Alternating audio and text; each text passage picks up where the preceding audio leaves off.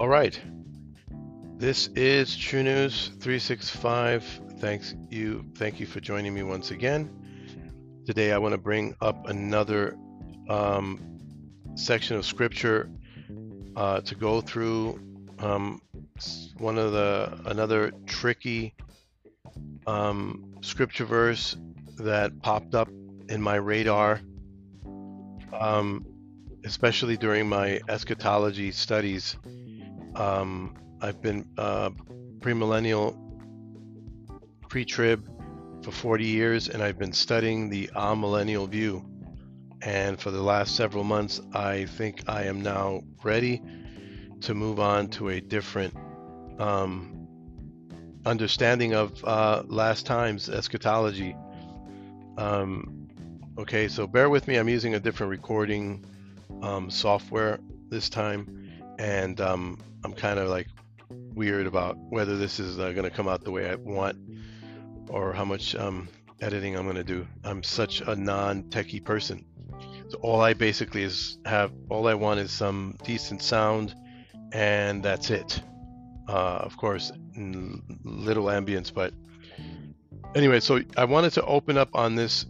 Um, I wanted to open up on Romans 11, uh, uh 25 through 26. Okay. The question is, how will all Israel be saved? Okay, this is a, a, a, really big issue with regard to eschatology. And like I said, it wasn't in my radar until recently.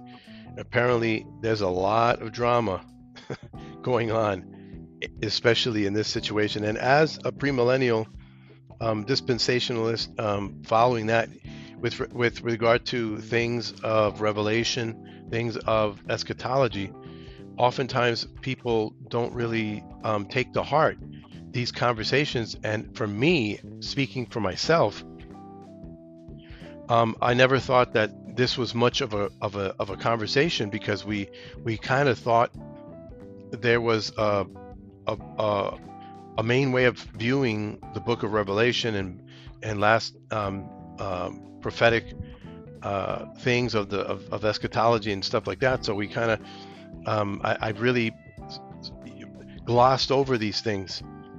Um, and that so many people, you know, since eschatology isn't exactly uh, something that pastors really pick up a lot in their sermons, in in their repertoire, uh, these things are just thought to. We read these things through, and this is what's going to happen, and and we think about these things in a literal sense, but then with regard to the issues of like a dragon with 10 heads and stuff like that and 10 crowns or 10 horns you know we say okay well these are the we kind of i don't i have no idea why we push these to the to the to the back and say well these are sim, symbolic. But then we we we leave it there. So my testimony is that um, these things are extremely important so much so that it affects really your evangelism your way of worship, your way of understanding the Bible completely. And I feel that you know uh, the amillennial view brings everything together. It brings the um, it brings the um, uh, the gospel together. It brings the epistles together. It brings so much of the Bible because we've always said, well, yeah, we believe in all 66 books, right? And all 66 books are harmonious with each other. Well, understanding this eschatological um, perspective really does bring the Bible and it stitches it together more so than I have experienced or have known in in uh, in over 40 years of uh, being a, a, Christian, right? So let me just see if I if I can at least get to the basics of this issue. Romans um, chapter 11, 25 through 26. How will all Israel be saved? The question I ask is Should we all be Zionists? Should we pray for the salvation of Israel, right? The issue is okay, Zionists, what are Zionists? The people that really look to the nation of Israel. Um, okay, please hold. And so the issue is um, uh, Zionists are people who who look to the fulfillment of Israel and the salvation and the promises that God has for Israel. Um, and um, should, and we say, well, yeah, as the Bible teaches, we should pray for the salvation of Israel, and that continues among all people. Should pray for the salvation of Israel. We should pray for the salvation of all nations, right? Of all nations. That goes without saying.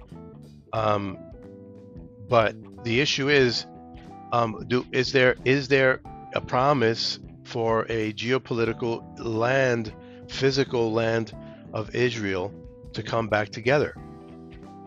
Now, I, I I'm not I'm definitely not the one to talk to about these geopolitical issues in terms of okay, well they've been they've been back since 1946 and they've been prosperous uh, militarily and um, uh, monetarily and you know and with um, advancements in technology and, and, all of that. But the question um, I ask are they prosper are they prosperous with regard to with God? And has God blessed them um, as a result? Do these blessings are these blessings um, do these blessings mean that God is with them okay I'm not going to answer that question because I don't want to get any hate mail or or or or more hate than I get as it is. So, but that's something that needs to be riding in our brains. Okay, so let's read Romans 11, um, 25 and on, and just to get a, a sense of all of these things, let's let's pull up to the scriptures and assess these things. Right, uh, verse 25 for I do not want you, brothers and sisters, to be uninformed of this mystery. So, right off the bat, he's telling you that there's a mystery that's being unfolded, and a mystery is something that was not revealed in the past, now is being revealed. So that you will not be wise in your own estimation. Here he's calling for humility. Okay, understand that these are things that you didn't understand before, so that you, you're not going to be wise in your own estimation that a partial hardening has happened to Israel until the fullness of the Gentiles has come in. And so all Israel will be saved. Okay? And so it says, just as it is written, there's a prophecy um, from the Old Testament. It says, the, the deliverer will come from Zion.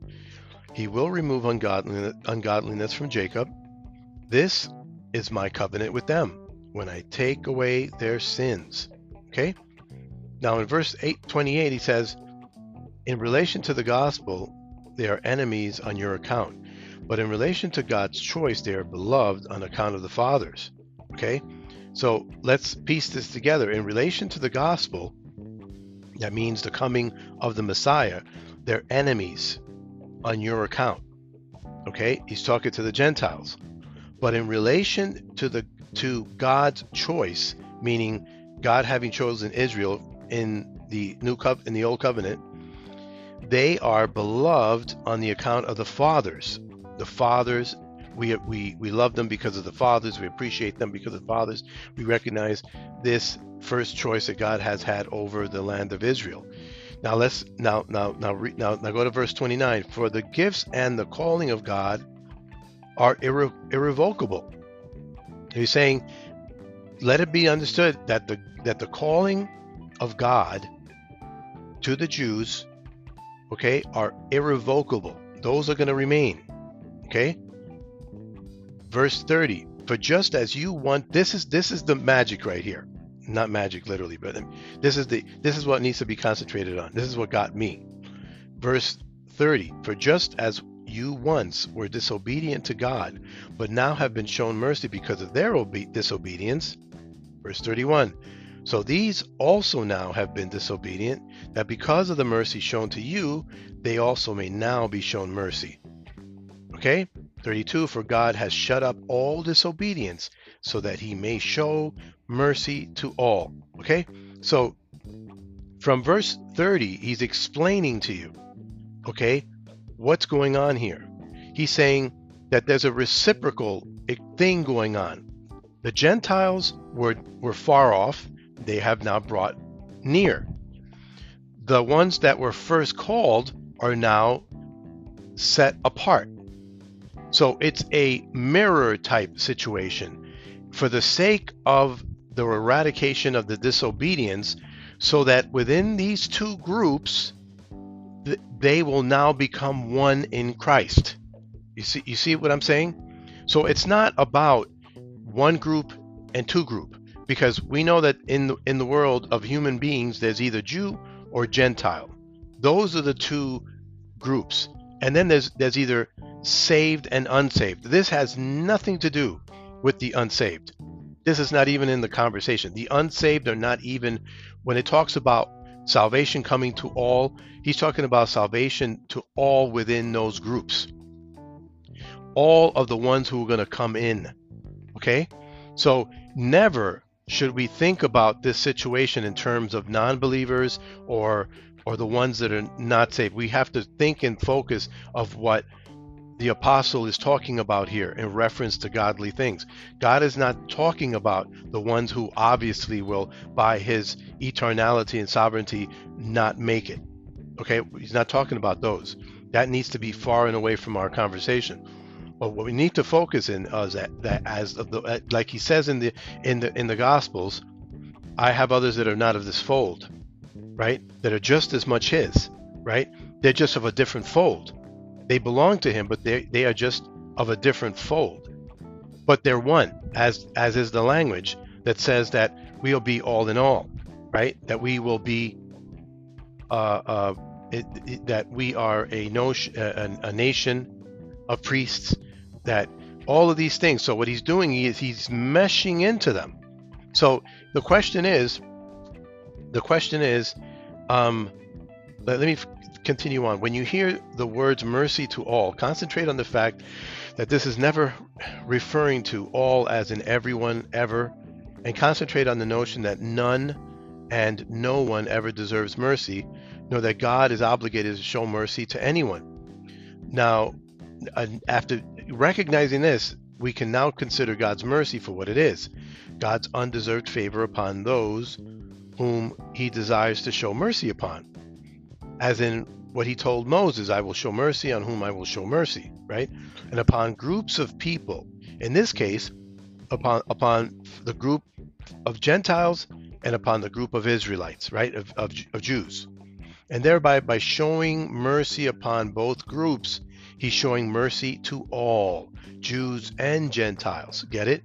So when we say he's showing mercy to all, we can't uh, indict him and say, oh, no, you're not showing mercy to all because not all are going to be saved. No, that's not the conversation, and that's not what he meant at all.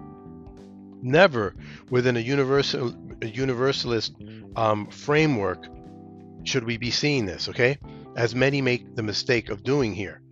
Um, so then, the context of neither Jew nor Greek makes sense now.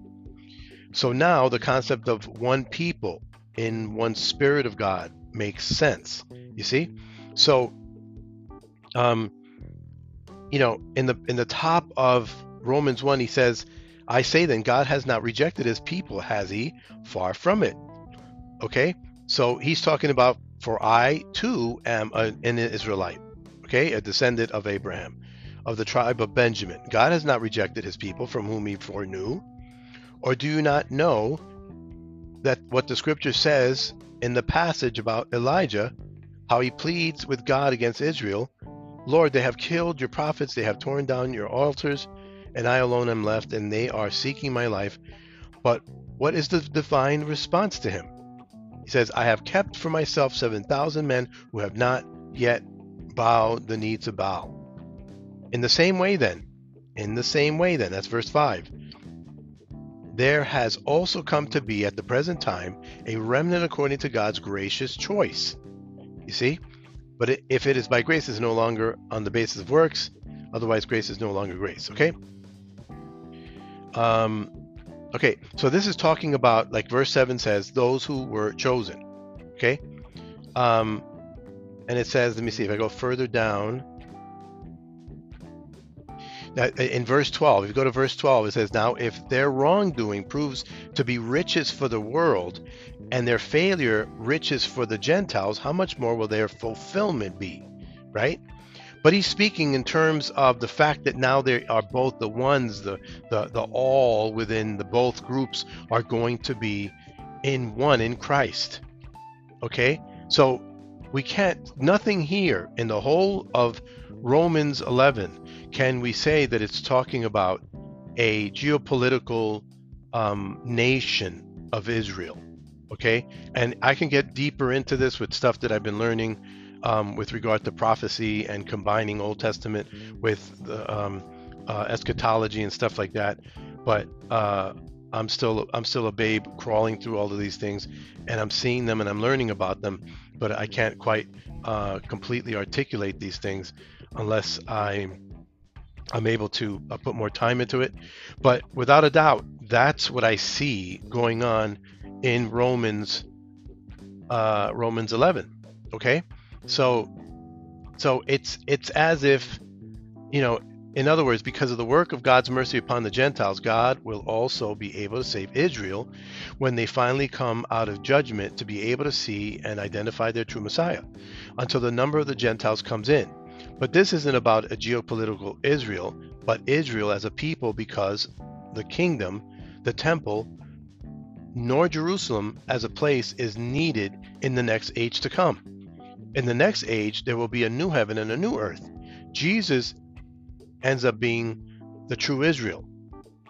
The object of the drafting of the grafting of the branches into the root, which is Christ himself, becomes one in Christ. You see, if we abide. You see, so that's really what it's what it's really saying. And it's a combining and a grafting of two groups. The the wild olive olive branch uh, and and and the natural branch you see and they're coming together in one in christ it's not a separate salvation for two groups it's one and the same. So when people say that this is called replacement theology it's actually an unfair um, uh, an unfair title. This is more of a blending theology okay? A blending a, a, a, a fulfillment. Some people, I think, used the word fulfillment theology instead. But be, but because in the beginning I said that there was a lot of drama concerning these things, um, as it turns out, there really is, and I didn't. It wasn't in my radar before because I wasn't studying eschatology. But now I realize how much, how many people are out there really, really offended by this because they really do think that this is some kind of replacing Israel. It, it's it's not because even now there are many people, um, Jews, that still do come to um, to the faith. But when he says a partial hardening, that's what he means, a partial hardening. And there will be a time in that that they will then open their eyes towards the very end and recognize their true Messiah. Okay, so that's basically all where I wanted to go on this. Um, hopefully, it'll be adequate uh, and um, edifying, and, and, at least get us going in in this direction. I might post more on this um, later on, um, just to uh, uh, you know, just to um, this is kind of just a, a, a first-hand type thing I wanted to drop, and then uh, later on we'll get deeper into these things um, because they're they're extremely important. Eschatology, as it turns out, is extremely important. Eschatology is found in the Gospels. Eschatology is found in the Lord's parables. Eschatology is found in the Old Testament. It's found in the epistles. It's found everywhere. Okay, so until next time, God bless. Take care.